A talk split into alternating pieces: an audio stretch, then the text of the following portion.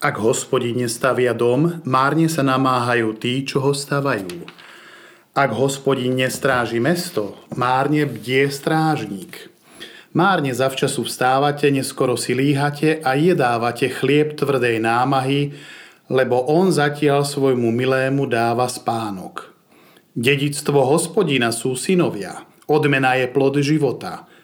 Čím sú šípy v ruke hrdinu, tým sú synovia splodení v mladosti. Blahoslavený muž, ktorý si nimi naplní tulec. Nevyjde na hanbu, keď bude rokovať s nepriateľmi v bráne. Vítam vás s týmito slovami pri 127. žalme, ktorý je veľmi známym žalmom. Dávajú mu názov Ak Boh nestavia dom. Ale tento žalm je žalmom, ktorý hovorí tak o stavbe, ako aj o rodine alebo o domove. A za autora tohoto chválospevu môžeme považovať Šalamúna, ako sme to už čítali aj v úvode. Chválospev, ktorý mohol byť samozrejme spievaný tak už za čias Šalamúna, keď vystával chrám, ako aj potom neskôršie, keď sa chrám obnovil, keď sa ľudia vrátili zo zajatia Babylonu, tak určite tento žalm bol spievaný veľmi často. To delenie žalmu je pomerne veľmi jednoduché. Úvodné verše v tej prvej časti, 1. až 2. verš, hovoria o vzťahu medzi ľudskou námahou na jednej strane a na tej druhej o tej Božej priazni. Božím dohliadnutím na to, aby táto námaha bola úspešná. A tak druhá časť, od toho 3. do toho 5. zase hovorí o taký pohľad na tento žalm, kde sa jedná o potomstve, o synoch, ktorí si raz zastanú svojho otca alebo rodiča, ktorý je v tomto zmysle prepojený s tou prvou časťou. Teda v dobe Starého zákona si musíme povedať, že to bolo zasľúbená zem alebo zasľúbenie potomstva, ktoré boli veľmi tesne späté a nesmierne dôležité pre izraelský národ. Jednak pre udržanie takej národnej identity Izraela a jednak pre udržanie takej viery v príchod Mesiáša. Takže máme pred sebou žalm, ktorý hovorí o tom, že by sme sa nemali spoliehať na seba. Tento Šalamún vieme, že napísal niečo, o čom asi my už tiež vieme v našich životoch, ale on veľmi dobre vedel, čo napísal, pretože toto bola jeho vlastná skúsenosť, kde Pán Boh mu dal hojno z múdrosti, zahrnul ho svojim požehnaním v takej miere, aké mu sa nedostalo žiadnemu kráľovi v Izraeli. A Šalamún dobre vedel, že to není dielo jeho rúk, ale že všetko to, čo má, všetko, čím je, to je darom Božím milosti a dobroty. Nebol ako spomínaný král Nabuchodonozor, ktorý sa prechádzal po streche Babylonu a chválil sa, či tento veľký Babylon som nepostavil ja, a nakoniec bol potom Pánom Bohom ako keby posadený do prachu za túto svoju pýchu, až kým mu Pán Boh znovu nedal milosť. Toto Šalamún nerobí, on si to uvedomuje. A tak sa obracia ku kráľovi nebies, k Bohu, velebí ho, ale začína najprv s tým, že keď sa pozrieme na tie hlavné slova tohoto žalmu v tých prvých 2 veršoch, tak jedno z tých slov, 2 takých dôležitých, je slovo márne. Hej. Márne teda sa namáhajú stavitelia, márne sa snaží strážnik, márne vstávame skoro. Teda márne znamená zbytočne, niečo, čo je ako keby o ničom, bez zmyslu. Pokiaľ robíme veci bez Boha, je to na nič. Pokiaľ riešime veci podľa vlastnej múdrosti, je to o ničom. To druhé slovo hebrejské je tu dom. Dom predstavuje v Biblii a v hebrejskom ponímaní palác, chrám, obytný dom, ale aj domácnosť ako takú, teda rodinu. A teda ide tu nielen o miesto, kde človek prebýva, ale ide aj o miesto v tomto svete, o akúsi identitu a ide tu aj o miesto bezpečia. No samozrejme, neznamená to, že pokiaľ je človek bez Boha, tak nevie postaviť krásny dom. Áno, vie, ale tento text o tom nehovorí. Hovorí tu o tom duchovnom dome. Ide tu o duchovný prospech ako keby tej našej domácnosti, tej rodiny. tiež to neznamená, že keď Pán Boh nič nespraví, tak my nemáme tiež do toho nič prispieť. Jednoducho nie je to o tom, že ľudská činnosť je tu zbytočná, keď sa človek namáha, ale je tu pripomenutie toho si a uvedomenie si toho, že má byť táto naša činnosť podriadená Božej. Takže k činnosti Boha asi toľko, už sme si to nieraz hovorili pri žalmoch, že Boh nesedí neaktívne v nebi, on tam nejak nevegetí, on pracuje, on udržiava všetko, on je činorodý Boh, o ktorom sám Ježiš hovorí, môj otec pracuje a aj ja pracujem. Takže to, čo vidíme v týchto prvých dvoch veršoch, vidíme tu jeho ako keby aktivitu a tá sa pretavuje do tých slov, že Boh stavia, Boh stráži, Boh dáva odpočinok. A čo je ako keby tu v protiklade takého spoliehania sa na seba, na svoju silu, na vlastné schopnosti, na svoju múdrosť, či bohatstvo, alebo na svoje stráže, keď to tak môžeme povedať, výrečnosť, alebo nejakú inteligenciu, ktorú máme, kontakty, lebo to všetko vedie k pýche. Toto všetko má byť v spolupráci so súčinnosťou Boha. Takže Boh stavia, a ak nech stavia Hospodín dom, nadarmo sa namáhajú stavitelia. Tak skoro to vypadá, že sme v knihe prísloví a nie v žalmoch, ale tento žalm a tá kniha prísloví majú rovnakého autora, takže by nás to asi nemalo tak prekvapovať. Je tu veľa múdrosti, ktorá nás vedie k tomu, ako by sme mali žiť alebo fungovať. A to, čo je tu tá výzva, je, že pokiaľ Pán Boh nie je zdrojom, pokiaľ on nie je skutočným architektom a staviteľom, pokiaľ sám Boh ako keby nedodáva ten v úvodzovkách stavebný materiál, tak potom celá tá stavba končí ako babylonská väža. Viete, ako skončila tá ľudská snaha stavať väžu do nebies, aby sme boli ako bohovia, dotknúť sa neba. Však to je vlastne to najstaršie pokušenie, ktoré už sme zdedili od Adama a Evy a je to tá najstaršia diablová lož. Budete ako Boh, hej. Takže tam došlo pri tej stavbe vlastne k takému pometeniu jazykov a tá väž sa nikdy nedostávala, hej, tá väža. Takže celá stavba, ktorá tu je opisovaná, má aj ten duchovný rámec alebo zmysel. V tej duchovnej oblasti je to, by som povedal, veľmi podobné, pokiaľ Pán Boh v tej duchovnej oblasti nezapáli oheň v ľudskej duši, pokiaľ neprebudí lásku v ľudskom srdci, je všetko ostatné márne a prázdne. Snaženie sa je to len akási náboženská snaha človeka uspokojiť samého seba. Človek je naozaj opisovaný neraz ako vánok, na okamžik sa tu objaví a potom tu už nie je, je to, alebo ako para. Ale aj tá para nakoniec si povedzme bude musieť vydať počet svojmu stvoriteľovi. Tak preto je tu tá otázka, alebo teda tá súčinnosť, že pracujme spolu s Bohom, lebo vtedy to má zmysel.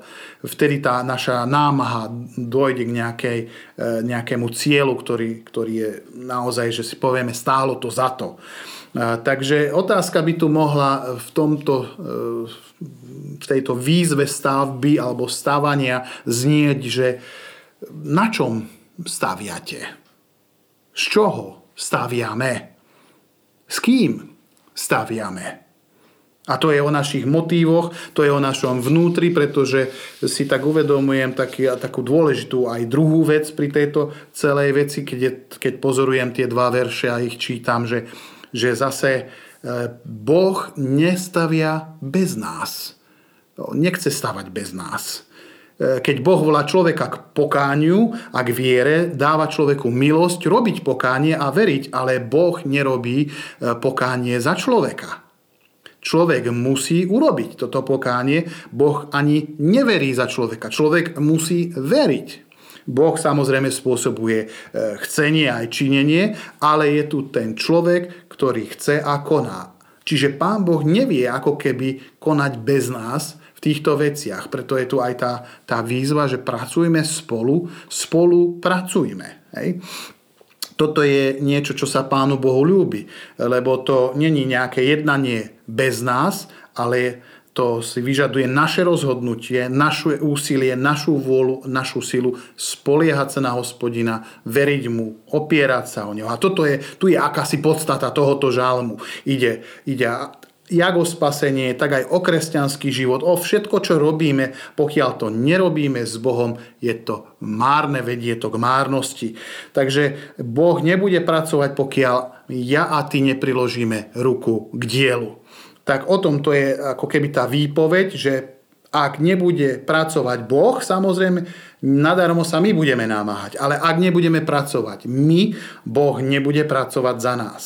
Našou zodpovednosťou je robiť to, čo nám Boh hovorí a spoliehať sa na to, že On bude jednať a on sa pridá. On bude v tom pracovať. On už nie, že by sa mal pridávať, on už je tam, ale že my ho tak ako keby až markantne môžeme zakúšať. To druhé, čo je tu napísané, je, že Boh stráži, nielen stavia. Ak nestráži Hospodin mesto, nadarmo bdie strážnik, hovorí toto slovo. No je to taký krásny príklad hebrejskej poézie, kde v dvoch riadkoch rôznymi spôsobmi je povedané to isté. Že ak Boh nestavia, je márne stavať, ak Boh nestráži, tak je márne strážiť. Tu je taký tiež popis toho márneho, ako som už spomínal v úvode, zbytočnosť takého ľudského jednania, pokiaľ ideme bez Boha. A na druhej strane my sme v bezpečí, pokiaľ sme tam, kde je On. Alebo tam, kde nás On sám postaví. Hej? To je to možno dôležité. Teda, keď hovoríme o ochrane, o strážení, všimnime si, že ten verš tu nás nejak nevedie k ľahkomyselnosti. Nehovorí nám, že ak mesto stráži Boh, tak už strážnika nepotrebujeme. Nič takého tu není napísané. Znovu a znovu nás Boh vo svojom slove volá k tomu, aby sme boli bdelí, aby sme dávali pozor, aby sme sa vyhýbali hriechu, pokušeniu, aby sme strážili svoj jazyk, aby sme strážili svoju myseľ, aby sme strážili svoje srdce. Predovšetkým stráž a chrán svoje srdce, lebo z neho vychádza život, hovorí príslovie 4.23. Ak nebude moje srdce strážiť Boh, tak ja ho samozrejme neustrážim, ale nemôžem si na druhej strane povedať, Boh stráži moje srdce, preto už ja svoje srdce nepotrebujem strážiť, preto nemusím riešiť, na čo sa dívam, čo čítam, čo počúvam, preto sa kľudne môžem nakláňať aj, ja neviem, cez okraj priepasti, veď Boh ma stráži, alebo nie? No, tak toto nefunguje. Samozrejme, nikto nie je lepší strážca, než on sám.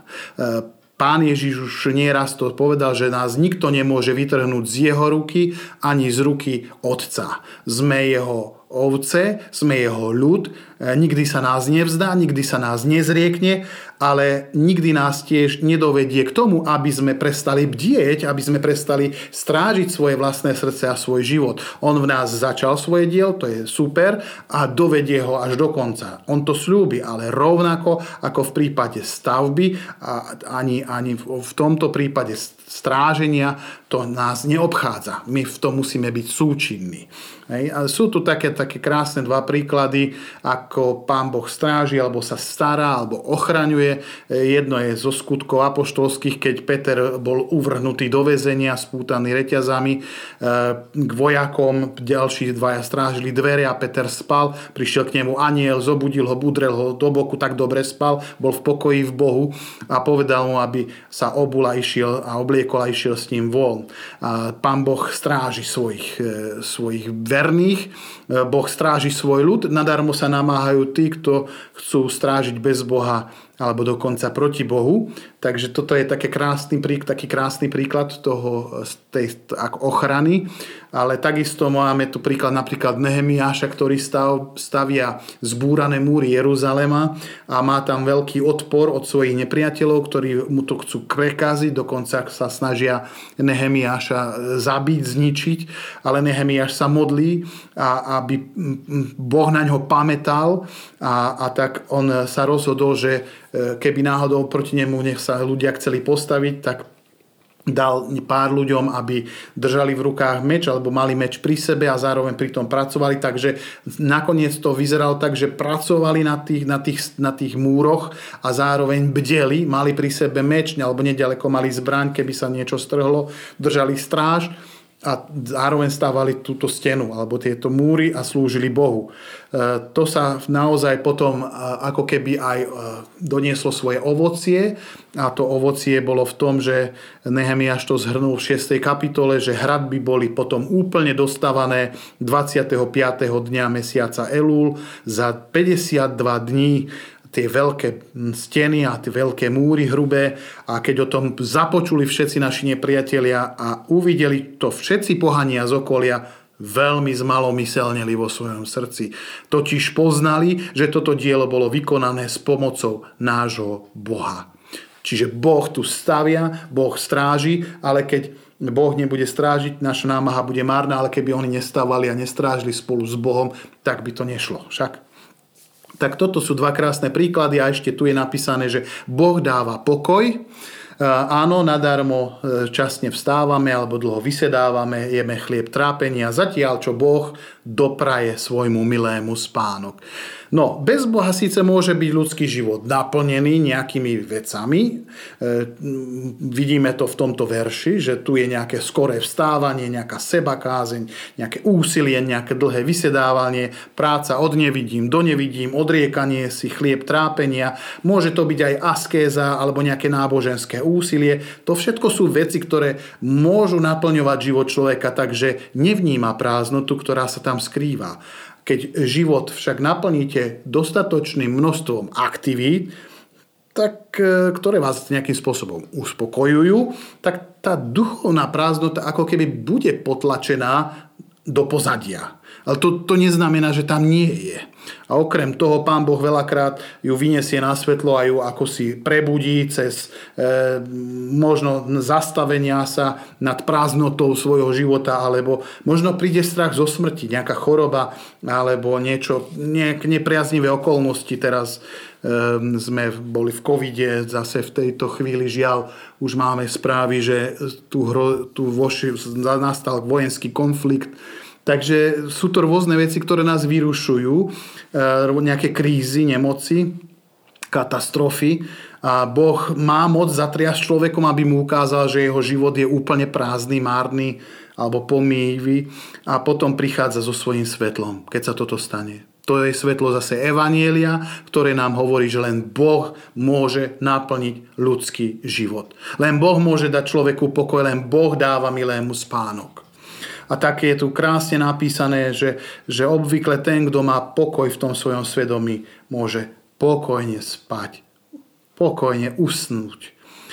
Uľahnem si, usnem, prebudím sa, lebo Hospodin ma podopiera. To je Žalm 3.6. Alebo je tu Žalm 4.9. Pokojne uľahnem, pokojne spím, lebo Ty sám, Bože, v bezpečí mi dáš bývať. Hej. Tak toto bol obľúbený žalm jedného mojho spolužiaka, ale teraz to nejdem rozoberať, lebo on cez túto skutočnosť prišiel k poznaniu Boha, že sa konečne vyspal a nemusel sa strachovať. A takto uveril v Boha. No, Boh dáva svojmu milému spánok. Dobrým príkladom tu je samozrejme Pán Ježiš Kristus. Spomente si, keď bol na loďke, bola búrka, Pán pohode spal niekde vzadu.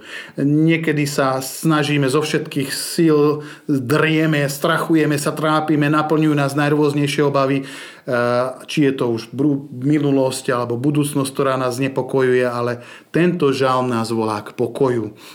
Volá nás k tomu, aby sme šli k Pánovi, aby sme si odpočinuli v ňom samotnom. No a potom je tu ešte sú tie verše 3 až 5 o tých synoch.